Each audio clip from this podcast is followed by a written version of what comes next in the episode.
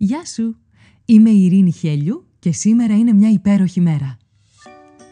Με ένα νέο επεισόδιο κάθε πρωί ξεκινάμε τη μέρα μας μαζί και βρίσκουμε αυτό το κάτι που μπορεί να κάνει αυτή τη μέρα ξεχωριστή.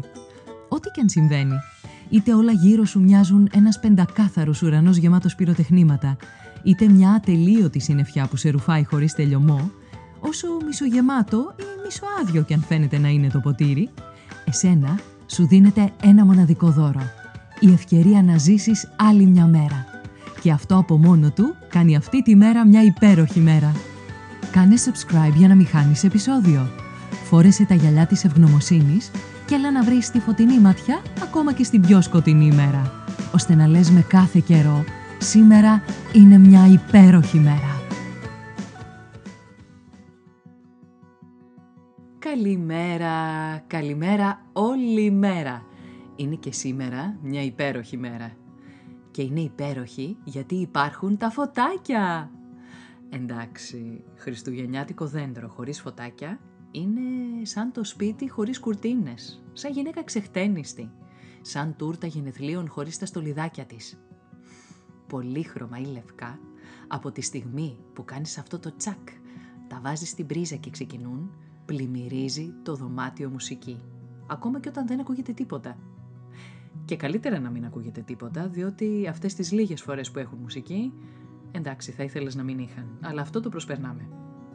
Αυτό το παιχνιδιάρικο αναβόσμισμα είναι αρκετό για να σου φτιάξει μουσική και να σου φτιάξει τη διάθεση.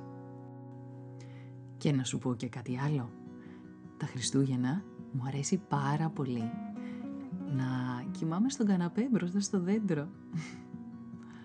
Με μαγεύουν τα φωτάκια, τα λατρεύω.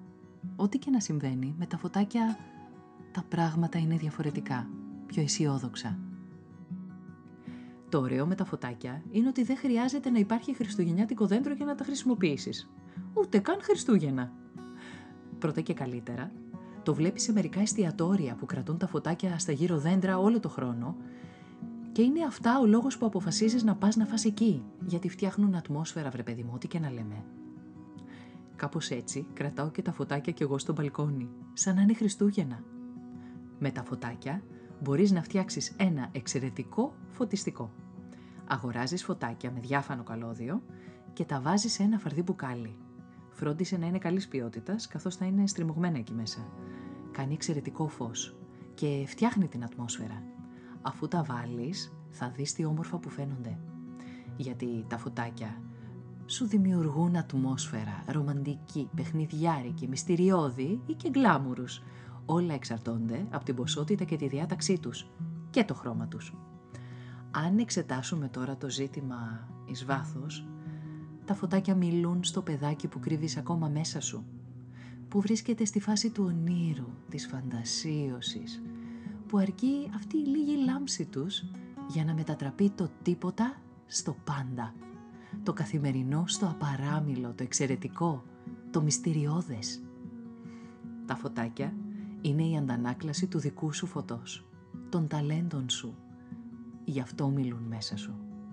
Γιατί εσύ είσαι πλάσμα φωτεινό και ξέρεις το φως να το αναγνωρίζεις. Σκέψου, απάντησε και πράξε. Είναι ο χώρος σου όπως θα ήθελες πραγματικά. Αν δεν είναι, μπε στη διαδικασία για να τον φτιάξεις. Και αν για τον οποιονδήποτε λόγο δεν είναι εφικτό, φτιάξε απλά μια δική σου γωνίτσα. Τη φωλίτσα σου, το χώρο σου, το δικό σου χώρο. Και βάλε εκεί τι άλλο. Φωτάκια. Τι λες, θα το κάνεις; Σήμερα που είναι μια υπέροχη μέρα.